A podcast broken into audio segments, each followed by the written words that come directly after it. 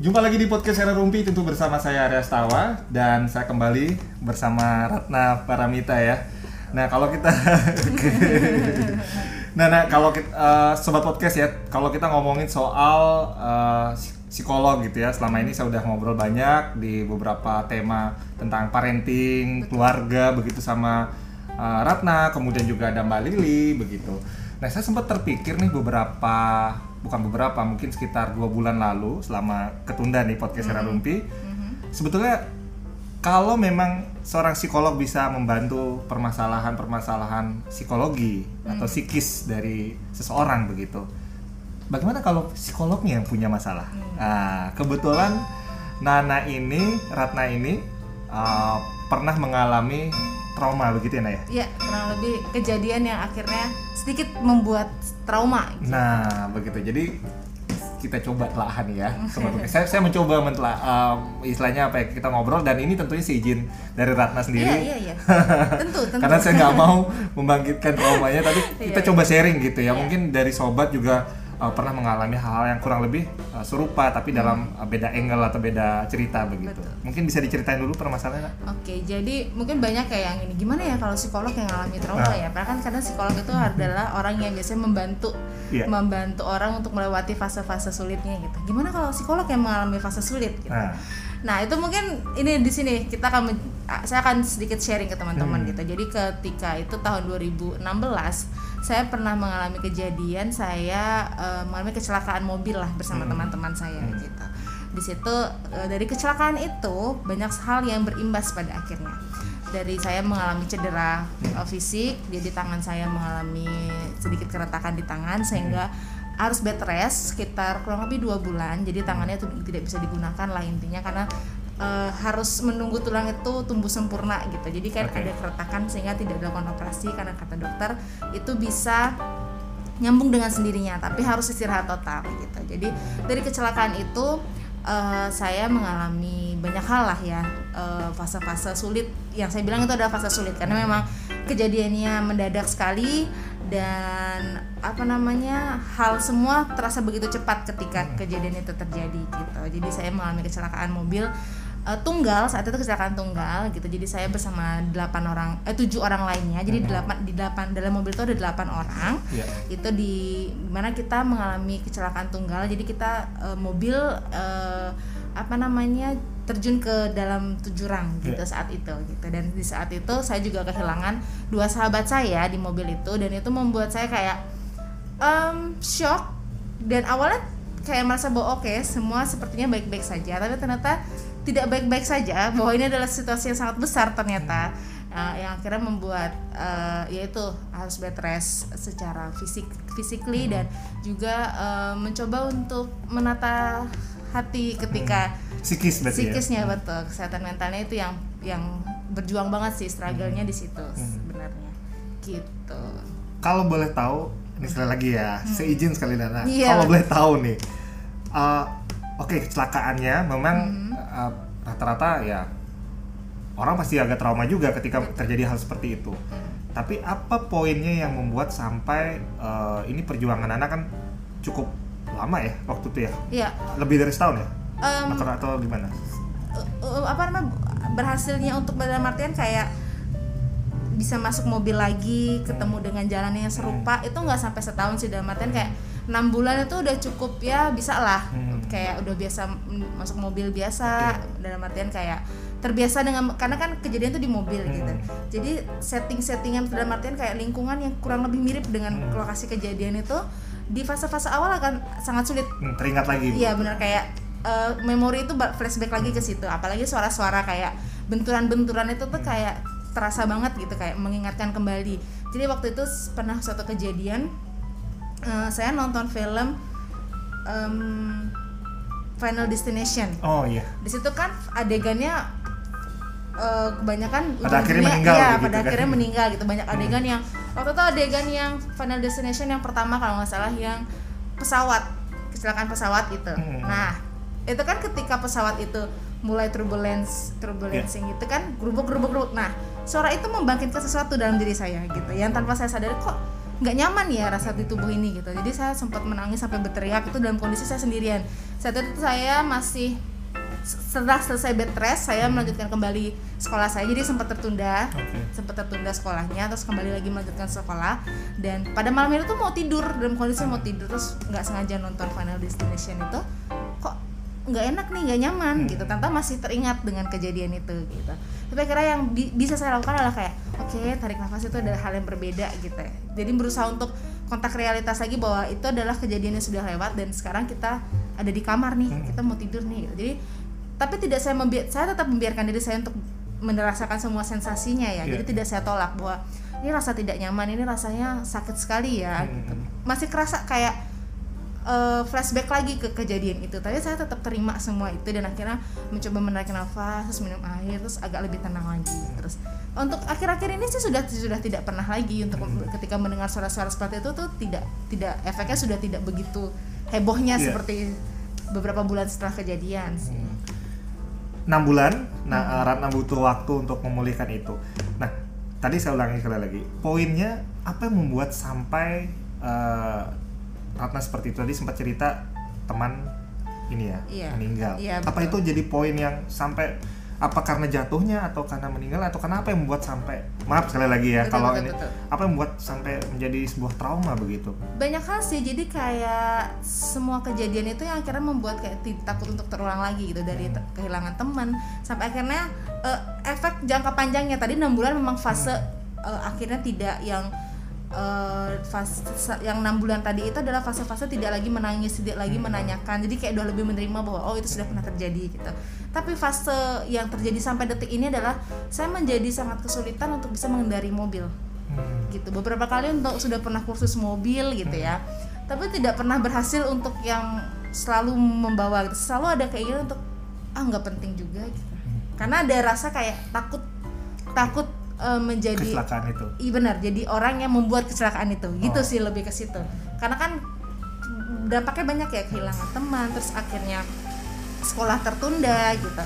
Banyak hal yang uh, apa namanya dampak dari kejadian itu tuh yang nggak bisa dirinci satu-satu. Jadi karena itu serangkaian, satu betul, ya, serangkaian gitu. satu serangkaian ke, uh, apa namanya kejadian. ke kejadian yang akhirnya membuat oh ya ini ini dampaknya nggak nggak bagus untuk diri saya.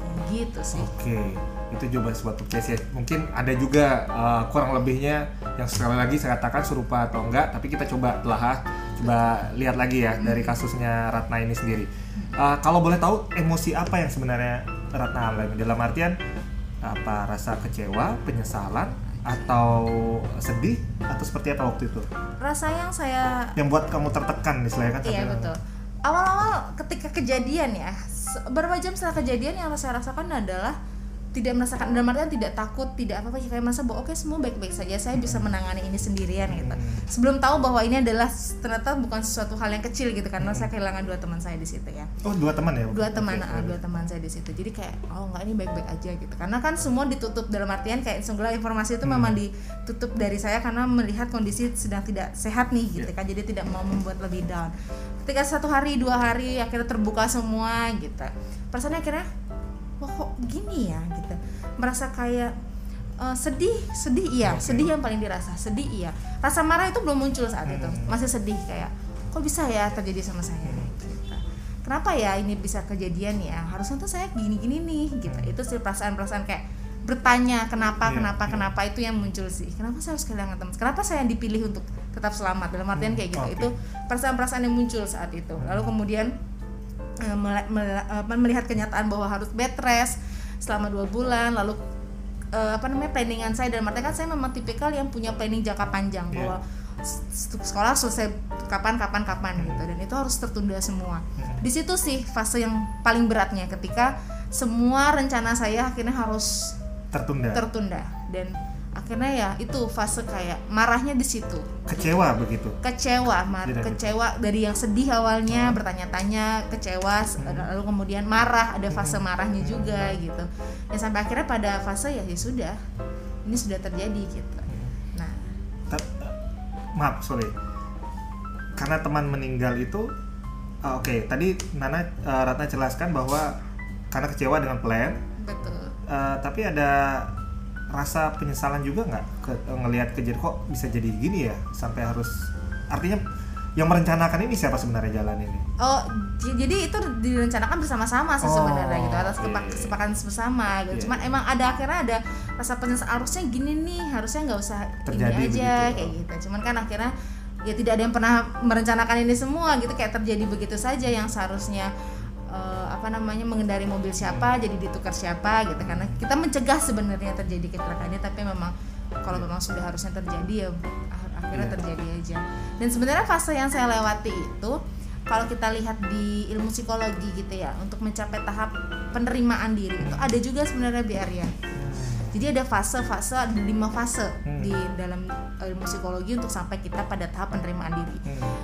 Karena saya mau pelajari itu gitu ya karena saya orang psikologi dan saya mau pelajari itu. Jadi saya juga melihat nih fase-fase itu apakah saya sudah melewati fase ini ya? Yeah, apakah yeah. saya sudah melewati fase ini? Jadi fase yang pertama adalah fase uh, kita menolak. Jadi kayak kenapa ya ini bisa terjadi sama saya ya? Gitu. masa sih ini terjadi? Gitu. Kayak fase-fase masih nggak percaya gitu bahwa ini terjadi gitu. Akhirnya ada fase marah. Hmm. di mana fase selanjutnya adalah fase marah. Di mana fase marah ini uh, kita kayak nggak terima bahwa ini terjadi harusnya nggak sama aku nih harusnya dia aja yang ter terjadi gitu kayak hmm, kecewa betul fase-fase kecewa marah dengan keadaan kenapa harus aku yang patah hmm. tulangnya kenapa bukan hmm. dia aja hmm. gitu lalu ada juga fase penawar tolak menolak kayak hmm. tawar menawar gitu hmm. bisa nggak sih ini nggak kayak gini bisa nggak sih aku uh, kayak akhirnya kan sekolah saya tertunda yeah. itu yeah. kan kayak ada fase di mana saya mengalami uh, tawar menawar kayak kayak masih bisa deh uh, sekolah dengan kondisi kayak gini hmm. dengan tangan dengan tangan satu masih berbalut gitu yeah. kayak masih bisa deh gitu itu ada fase kayak gitu sampai sampai akhirnya ada fase depresi nantinya sebelum kita mencapai fase penerimaan hmm. fase depresi ini kayak di mana fase kita merenung kayak oh kayak gini ya udah terjadi semua ya ada orang yang mengalami fase depresi yang sampai down banget yeah. sampai akhirnya dia baru bisa menerima kondisinya ada juga ya mungkin dalam fase depresinya hanya singkat hanya kayak kita di mana dibilang kalau di fase depresi ini kayak kita merenung gitu loh bahwa semua ini udah terjadi mau, mau marah mau menolak mau uh, denial kayak apa pun tuh ini udah terjadi gitu yang bisa yeah. kita lakukan adalah menerima gitu. Betul. tapi untuk beberapa awal disclaimer ya hmm. tidak terjadi begitu saja gitu. tidak hmm. secepat itu gitu hmm. mungkin kalau di saya enam bulan untuk me untuk mengolah rasanya yang tidak sampai menyenangkan itu sampai itu ya? menerima itu masih masih bisa ya. Meskipun hmm. efek sampingnya tadi saya takut untuk bawa mobil itu masih ada sampai sekarang. Tapi itu bukan menjadi big deal aja buat saya. Jadi Martin kayak oke okay, memang saya punya masa lalu itu dan memang ketakutan saya adalah tidak berani menyetir gitu.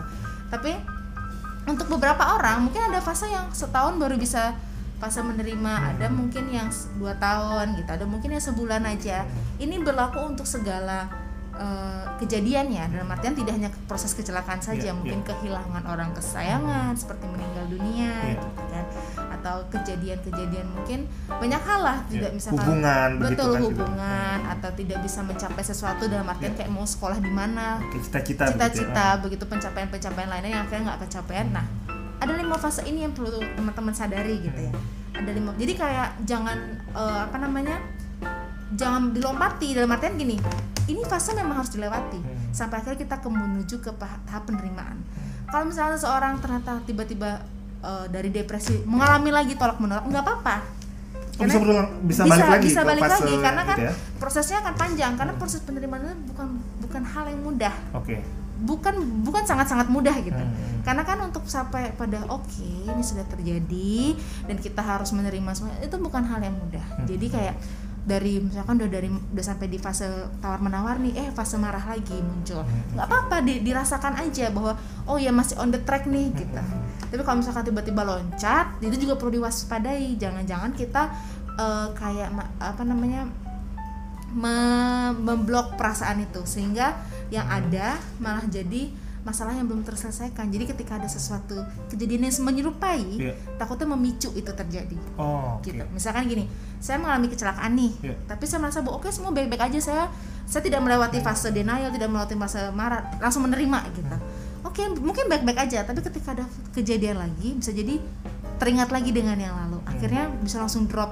Dan artian drop itu mungkin langsung kesehatan mental saya nggak bagus lah intinya. Gitu. Jadi memang harus dinikmati prosesnya. Yeah kalau bicara emosinya tadi saya dengar uh, lebih lebih besar berarti di pada marah dan sedih tadi ya. Sedih, ya, betul. Buk- Marah, eh, kecewa, sedih. Marah kecewa ya, bukan penyesalan ya. Lebih lebih besar di situ ya. lebih besar di situ. Walaupun ada ras yang Iya. itu juga ya. Nah. Nah, tadi juga eh, Ratna jelaskan bahwa ada fase-fase yang tadi lima ya. Mm-mm, lima fase. Bisa aja kalaupun lompat dia bisa nggak sih balik lagi?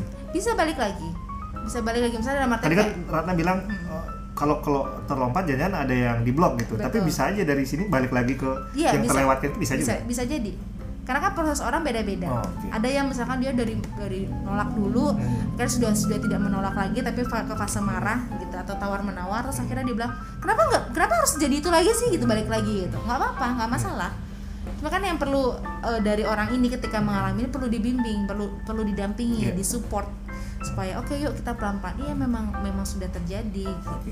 Ini kan poinnya kesembuhan ini yang Ratna rasakan ini diri sendiri ya, betul diri diri sendiri yang yang yang uh, untuk memulihkan gitu Eh, atau enggak seperti enggak apa? juga sebenarnya gini. Nah ini Nah menariknya itu gitu. kan psikolog kami betul.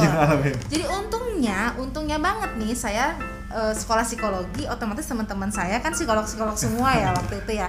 Jadi saya didampingi sama teman-teman saya. Jadi ketika saya mulai merasakan sesuatu yang tidak menyenangkan gitu, saya bisa langsung kontak teman-teman saya gitu. Jadi kita sama psikolog kayak dokter juga butuh dokter, psikolog pun juga butuh psikolognya gitu. Jadi kayak saya nggak mau untuk bilang bahwa saya konsultasi juga sama teman-teman saya gitu. Memang tidak ke konsultasi ke psikolog yang uh, resmi bagaimana gitu enggak. Cuma saya memang uh, rajin konsultasi dan sharing ke teman-teman saya gitu. Jadi kayak dibantu sama mereka bahwa oh mungkin gini uh, fasenya nah. Jadi diingatkan kembali sama mereka nggak apa-apa, di, dirasakan aja perasaannya jangan ditolak. Jadi kayak gitu. Jadi itulah keuntungan saya gitu. Kenapa saya bisa melewati fase ini lebih cepat gitu Iya. dibandingkan orang lain karena saya disupport sama teman-teman saya yang psikolog juga gitu ya mereka Iya. juga paham tentang psikologi gitu Oke. Cuman kalau misalkan dari mungkin sobat podcast gitu ya yang ngalami hal seperti ini, ya macam-macam ya. Betul, Tadi betul. sudah disebutkan bisa jadi kecelakaan juga, Iya. bisa juga masalah hubungan, cita-cita atau sesuatu yang ingin dicapai tidak terwujud betul gitu. betul Uh, dari keluarga dulu bisa dimulai atau Iya, betul. kan apa langsung ke psikolog gitu istilahnya. kalau kalau fase yang saya lewati adalah memang saya disupport banget dengan keluarga gitu Hmm. jadi keluarga saya memang uh, mungkin karena anaknya juga kuliah psikologi jadi lebih melek kesehatan mental Iya, gitu. iya, jadi iya. ketika kejadian itu terjadi gitu yang yang dilakukan pertama kali orang tua saya lakukan adalah ketika ada orang berkunjung atau ketika itu kan memang fasenya lagi ribet banget ya di rumah sakit dan segala macam. Dia selalu uh, orang tua saya selalu bilang jangan pernah tanyakan anak saya tentang kondisinya. Jangan pernah tanyakan anak saya tentang kejadian yang dialami gitu. Jadi, Menceritakan kejadian itu. me- menceritakan lagi. Karena kan tidak mudah bagi saya untuk Betul. menceritakan apa yang saya alami gitu. Jadi orang tua saya bilang kalau mau tanya apa apa tanya ke saya. Gitu yang dilakukan oleh orang tua saya jadi mereka sudah membentengi anaknya Betul. nih gitu. Bahwa ini anak saya lagi tidak baik-baik saja Iya, jadi jangan ditanya-tanyain terus gitu. Iya. itu sih support keluarga yang saya rasakan banget. Lalu kemudian eh, keluarga besar intinya ya ketika tahu mereka datang ke rumah menghibur dan segala macamnya gitu. Dan memastikan bahwa ya nggak apa-apa. Dalam artian kan saya merasa eh, kecewa banget itu kan karena itu kuliah harus tertunda. Hmm. ketundaan saya kuliah itu kan ter- terkait dengan keluarga juga ada masalah Iya. dalam pendanaan dan segala macam. Lalu kemudian orang tua saya meyakinkan bahwa "Eh, nggak apa-apa terlambat gitu dalam artian bahwa ini saya punya tanggung jawab nih tanggung jawab moral ke keluarga gitu kan bahwa mereka yang membiayai saya sekolah dan saya harus tertunda sekolahnya karena eh, kecelakaan ini gitu kan. Lalu saya eh, orang keluarga saya menyampaikan bahwa iya nggak apa-apa yang penting kesehatanmu yang utama gitu. Jadi kayak support keluarga dulu yang utama lalu kemudian didukung juga dengan teman-teman yang akhirnya eh, ketika diminta untuk menceritakan kejadian itu lagi tuh kadang kita sambil ketawa gitu bahwa itu bukan sesuatu yang pernah menjadi sesuatu yang menyedihkan untuk kita Iya. tapi kayak akhirnya dibawa bisa dibawa bercanda. Berarti kan Sudah. rasa itu sudah hilang rasa rasa rasa seremnya dari kejadian itu tuh sudah sudah terkikis gitu. Bahkan saya bisa sampai menceritakan hari ini Iya, pun hari ini sebenarnya. iya berarti kan itu memang saya sudah sudah sudah cukup deal nih Iya. dengan dengan kejadian itu gitu. Ya, karena kan eh, Ratna juga pernah cerita sama saya kalau seseorang curhat terhadap sesuatu dan itu sebenarnya sesuatu yang sangat traumatik begitu ya. Bukan hanya kekesalan sesaat misalkan sama teman kantor atau teman kuliah begitu. Kalau curhat biasa oke. Tapi kalau menimbulkan traumatik kemudian dia menceritakan kepada orang lain bisa jadi membangkitkan. Iya betul karena secara nggak langsung flashback jadinya dengan Ah. kejadian itu. Karena ketika dia belum deal dengan Ah. kejadian itu kan pasti akan ada rasa-rasa misalnya ingin menangis lah atau ada rasa yang tidak menyenangkan. Tapi ketika dia sudah deal menerima bahwa itu adalah bagian dari kehidupannya dia pernah mengalami kejadian itu. Dan itu memang bukan kejadian yang bagus dan tidak tidak menyenangkan gitu. Tapi sudah diterima dan sudah tidak dalam artian hilang rasanya hmm. dengan kejadian. Tidak mesti ke, rasa yang terjadi di kejadian itu sudah tidak terbawa lagi saat ini maka dia akan lebih rileks aja menceritakannya gitu. Oke. Cuma perlu berhati-hati dong kalau artinya gini uh, misalkan katakan si A si A ini -hmm. pernah traumatik begitu -hmm. ketika dia uh, kawannya si B uh, pernah tahu dia punya kejadian sesuatu yang uh, luar biasa mm. dialami sama dia cuman dia nggak tahu detailnya dan dia pingin tahu boleh nggak si A ini menolak boleh saja dan artian si A menolak untuk tidak menceritakan iya, ke, si B. B. Iya, Karena kan? dia ngerasa kalau saya cerita akan bangkit dan ini akan susah. Dia ya. merasa seperti Sehingga itu. Perlu, itu ya. sudah deal atau belum sih sebetulnya pertanyaan um, itu? Dan uh, boleh menolak pertama ya, boleh menolak. Boleh ya? menolak karena kan itu privacy ya dalam yeah, artian yeah. itu kalau dan itu berarti dia sudah aware bahwa ini kalau saya cerita berarti ada rasa-rasa yang tidak menyenangkan. Hmm. Dia aware dengan okay. dengan situasinya dia dan itu bagus sebenarnya hmm. bahwa orang ketika aware dengan kondisi perasaannya, hmm. pikirannya, perilakunya berarti itu bagus. Berarti kan dia tahu bahwa ketika aku bercerita ini akan muncul perilaku yang tidak menyenangkan dari aku. Itu dan itu menurut saya menurut saya pribadi itu adalah hal yang bagus ketika kita aware gitu. Lalu kemudian apakah dia sudah deal atau belum? Belum itu lah kan. balik lagi ke orang itu dan matanya dia memaknai kejadian itu masih seperti apa sih? Gitu. Ketika masih sulit untuk menceritakan bisa jadi belum selesai. Bisa jadi uh, masih ada rasa tidak tidak menyenangkan yang dia rasakan terhadap situasi tersebut gitu. Sehingga ya kita tidak bisa memaksakan juga orang mau cerita atau tidak gitu.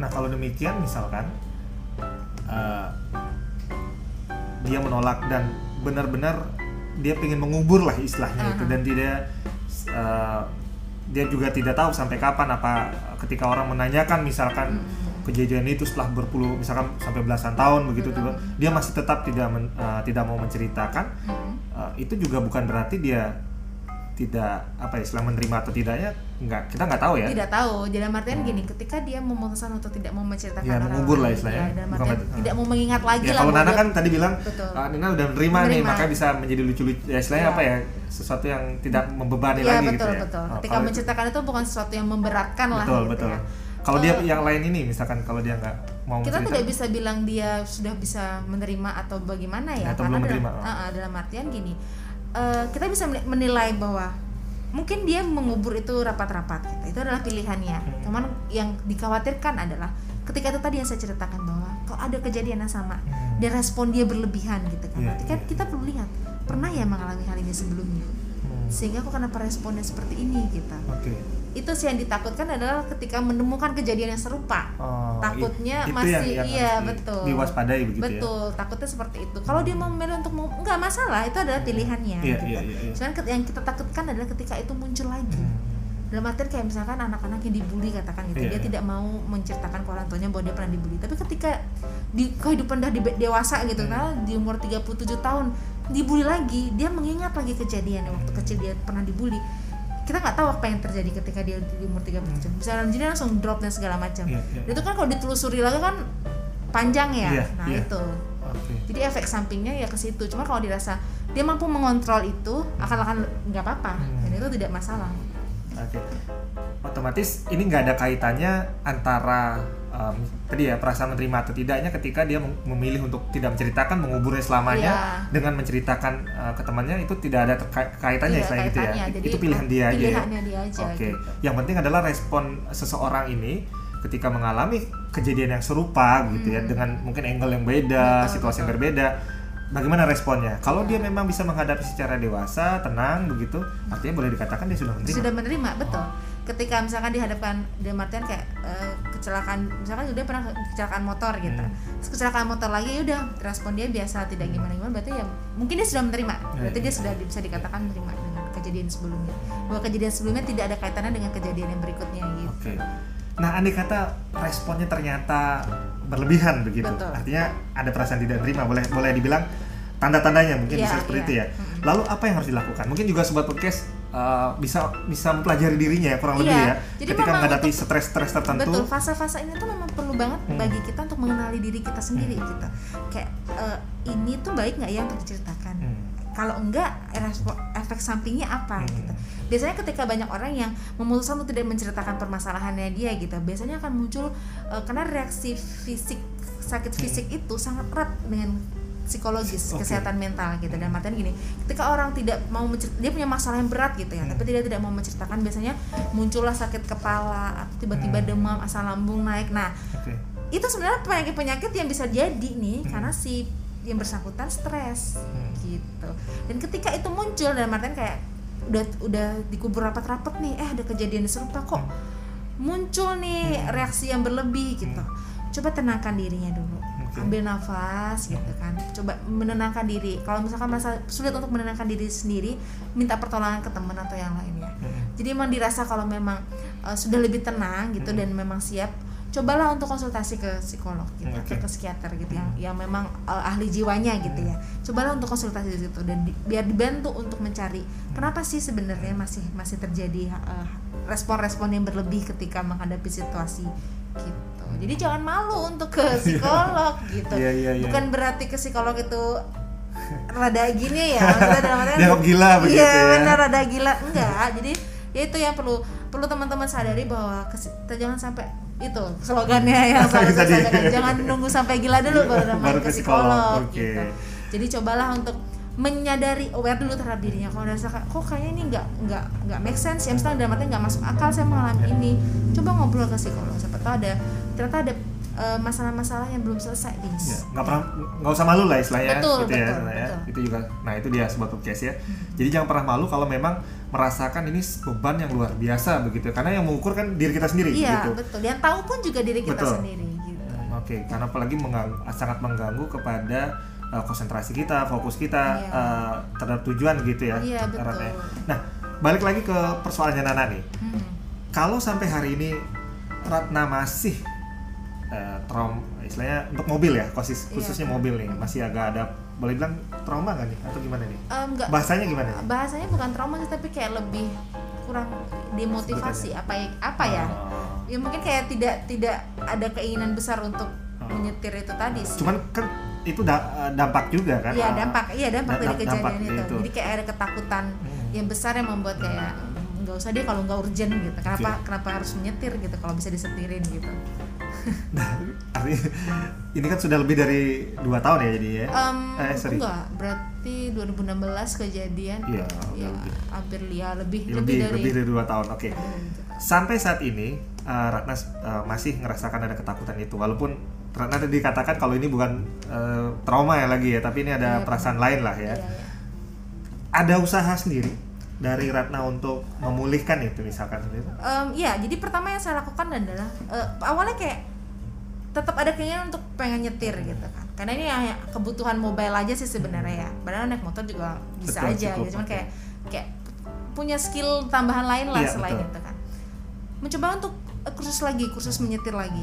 Mengikuti kursus menyetir selama satu bulan waktu hmm. itu itu tidak muncul tuh perasaan ketakutan itu tidak muncul ketika kursus itu kayak malah fokusnya adalah wah akhirnya bisa nyetir lagi nih karena hmm. sebelumnya udah pernah bisa nyetir hmm. lalu kemampuan itu hilang karena nggak pernah diasah lah yeah. intinya lalu kemudian uh, kecelakaan dan segala macam. Kemudian mencoba lagi. Hmm. di tahun 2018 akhir saya mencoba untuk oke okay, kita coba deh gitu. Uh, mengasah lagi skill ini gitu. Dan di situ saat itu adalah fokusnya adalah bisa menyetir.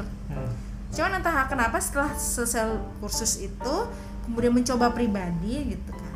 Oh menyenangkan ya bisa menyetir. Lama-lama kok muncul lagi ketakutan itu karena mungkin uh, yang saya setiri saat itu adalah mungkin keponakan saya masih kecil-kecil jadi kayak ada bayangan bahwa oh ini kayak takut membahayakan mereka karena skill saya belum sebagus itu gitu iya, iya. jadi akhirnya kayak itu yang membuat kemampuan itu akhirnya kayak udahlah gitu.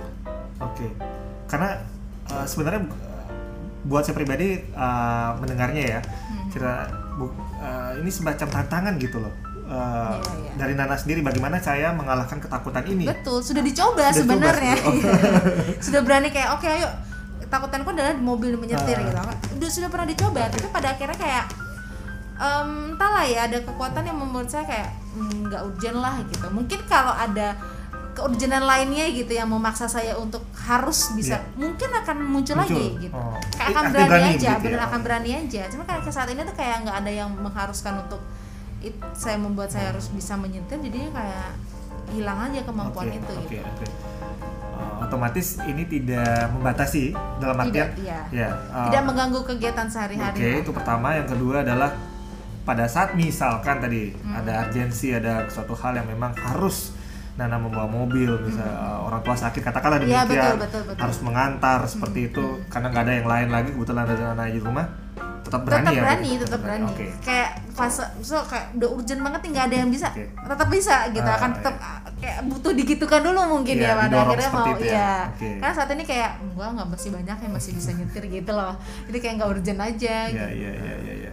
otomatis betul tadi kalau Nana mengatakan ini bukan sesuatu yang traumatik. Iya. Kalau traumatik kan pasti sangat sangat tidak sangat, mau sangat menyentuh. Tidak mau menyentuh. Okay. Ini tuh bukan hal yang mudah ya. Dalam artian kayak untuk mencoba untuk menghadapi yeah. aja tuh bukan hal yang mudah. Yeah. Seperti hari ini sobat podcast yeah. ya, karena dengan mudahnya cerita, sekali lagi dia sudah, saya sudah izin ya, yeah. saya nggak mau juga tadi memunculkan traumatik, tapi kayaknya udah udah ringan ya sudah sudah sudah okay. sudah dilewati sudah lama ya okay. memang masih ada beberapa kali tapi kayak ya masih bisa dihandle lah apa yang bisa uh, bagaimana kita bisa mengukur uh, Ratna sendiri mungkin juga sobat podcast ingin tahu uh, sesuatu itu dikatakan memang menjadi beban yang traumatik karena stres itu kan tingkatannya masing-masing ya ada betul, betul. sampai mana gitu sampai artinya ini butuh penanganan begitu oke okay, sampai mana uh, batas dalam artian kayak batasan bahwa ini perlu hmm. penanganan ahli gitu yeah, dan yeah. masih bisa dikontrol karena maaf saya potong dikit hmm. karena kan kadang-kadang seperti Nana pernah sharing di Instagram tentang bipolar begitu. Yeah, itu yeah. awalnya muncul kan bukan karena ujuk-ujuk dia lahir udah bipolar, yeah, tidak. Betul, betul. Tapi ada proses. Stres salah satunya. Mm -hmm. Nah, bagaimana bisa mengukur sampai jangan sampai lah kita yeah, betul. itu. Jadi nah. dalam artian gini, ketika teman-teman punya masalah gitu dan teman-teman sudah merasa stuck, mm. udah mencoba nih segala cara stuck dan akhirnya membuat uh, apa namanya aktivitas banyak terganggu hmm. lalu kemudian rawat diri berkurang dalam arti rawat diri itu kayak makan nggak teratur hmm. mulai jarang mandi okay. mulai tidak memperhatikan kondisi diri gitu ya ada akhirnya membuat demotivasi hmm. gitu ya kurang kurang termotivasi dalam melakukan berbagai hal gitu cobalah untuk ketemu dengan ahlinya gitu hmm. dalam artian kayak udah sampai ngerasa sedih terus menerus gitu ya kayak nggak bisa udah matian udah ada pikiran untuk menuju suicide atau bunuh diri. Nah yeah. itu. Cobalah untuk konsultasi ke ahlinya. Yeah. jangan sampai uh, terlambat sih dalam artian kayak uh, jangan sepelekan masalah stres-stres berat ini hmm. gitu. Karena itu tadi uh, sakit mental kesehatan mental ini sangat dekat sekali dengan uh, hubungannya dengan kesehatan fisik gitu. Jadi bisa saja sebenarnya sakit mental yang sakit yang akhirnya yang muncul lebih dominan adalah sakit fisiknya. Padahal sebenarnya sakit fisik ini disebabkan dengan karena sakit mentalnya itu tadi hmm. gitu jadi ketika sudah merasa bahwa kok makan nafsu makan nafsu makan paling sebenarnya paling kentara ya yeah. kalau nafsu makan udah mulai nggak enak yeah. gitu terus tidur tidak nyenyak gitu ya putus cinta kayaknya yeah. pernah ngalamin oh gitu rasa rasanya sama ya yeah, ketika okay, terus sedih gitu ya. sedih terus menerus gitu dan ya itulah cobalah cari bantuan okay. gitu kalau misalkan dengan teman sudah bisa diselesaikan bagus oh. tapi kalau ternyata uh, karena kan masyarakat kita sekarang sulit ya percaya dengan uh, lingkungannya hmm. gitu mulai banyak krisis ketidakpercayaan hmm. gitu karena banyaknya gosip dan segala macam gitu okay. takutnya disebarluaskan gitu hmm. sehingga bolehlah datang ke psikolog untuk sekedar menceritakan aja kadang orang datang ke saya tuh hanya untuk menceritakan permasalahan dia gitu tanpa perlu tahu solusinya, solusinya. apa gitu kadang orang hanya perlu didengarkan saja gitu jadi maka carilah orang yang siap untuk mendengarkan Oke, itu dia sobat podcast ya. Salah satu tandanya mungkin banyak orang ngalamin juga iya, pada saat putus cinta tuh, susah makan, kemudian susah tidur iya. ya, kurang lebih saya juga pernah ngalamin. Tapi yang tadi yang belum sampai kayaknya tidak merawat diri iya. ber apa waktunya panjang begitu ya, mungkin iya. satu bulan sampai dua bulan, tiga nah, bulan belum terselesaikan begitu ya. Iya, iya. Dan misalkan iya, itu yang tanda-tanda yang bisa kita iya, kenali gitu. terjadi sampai se sebulan lah kalau nggak. Misalnya kalau sebulan itu terus menerus kan kasihan juga badannya ya. Hmm kalau misalnya sudah siap karena kan fase untuk ketemu psikolog itu perlu siap yeah. willing dan ready hmm. gitu siap dan uh, apa namanya iya willing dan ready itu tadi gitu kita siap untuk ketemu siap untuk diproses yeah. dan uh, namanya mau mau untuk di ini gitu. kitanya mau dan siap untuk yeah. diproses gitu karena kan ada rasa mungkin canggung ya di awal ya. Iya betul karena kan orang nggak dikenal lah istilahnya. Betul gitu. prosesnya kan ketika kita percaya dulu sama psikolognya. Akhirnya ketika kita punya proses percaya itu kan kita akan menceritakan apa pun yang kita mau okay. sampaikan gitu. Oh, iya itu ya. Hmm. Jadi kurang lebihnya seperti itu. Jadi kita uh, sobat podcast terutama dan tentunya saya juga kan nggak tahu ya ke depan seperti ya, apa. Mudah-mudahan sih enggak gitu berharapnya tapi uh, coba mengenali tingkat stresnya seperti itu ya mm -hmm. agar tidak menimbulkan hal-hal yang ya psikis gangguan psikis yang seperti iya betul entah apa pun yang bentuk bipolar atau apa pun iya. yang macam-macam traumatik betul. Uh, yang seperti Ratna rasakan mm -hmm. nah mungkin sobat podcast juga saya undang begitu ya ke depannya uh, terutama yang mungkin kalau saya tinggal di Bali gitu bagi yang tinggal di Bali mau cerita boleh nanti silahkan ya. datang langsung ke sini Betul. atau uh, menuliskan menuliskan juga boleh ya terutama di kalau dari luar Bali atau siapa pun itu yang mungkin malu begitu betul, betul. boleh noni, uh, anonim anonim ceritakan aja permasalahannya uh, kami coba dalam hati dalam artian di sini ada psikolog Ratna mungkin ada Mbak Lili juga yeah. yang akan saya coba uh, kami coba untuk membantu begitu ya yeah. mendiskusikan atau mungkin yeah. memberikan solusi Betul. terhadap permasalahannya apa yang harus dilakukan hmm. sehingga mungkin dia belum tahu apakah saya udah stres berat atau enggak yeah. uh, untuk mengetahui tingkat kesestresannya yeah, betul, betul betul untuk mencegah hal-hal yang tentunya tidak diharapkan dalam hal ini kesehatan psikis yang lebih yeah, buruk lagi betul betul yeah. Oke, terima kasih Nana. Iya, terima kasih uh, juga. Ini kenapa dari tadi mungkin Ratna Nana ya panggilannya lah sama. iya, ya, biar panggilan bingung. panggilan singkatnya Nana. Nana gitu, gitu ya. Biar nggak bingung kok Nadi Ratna deh.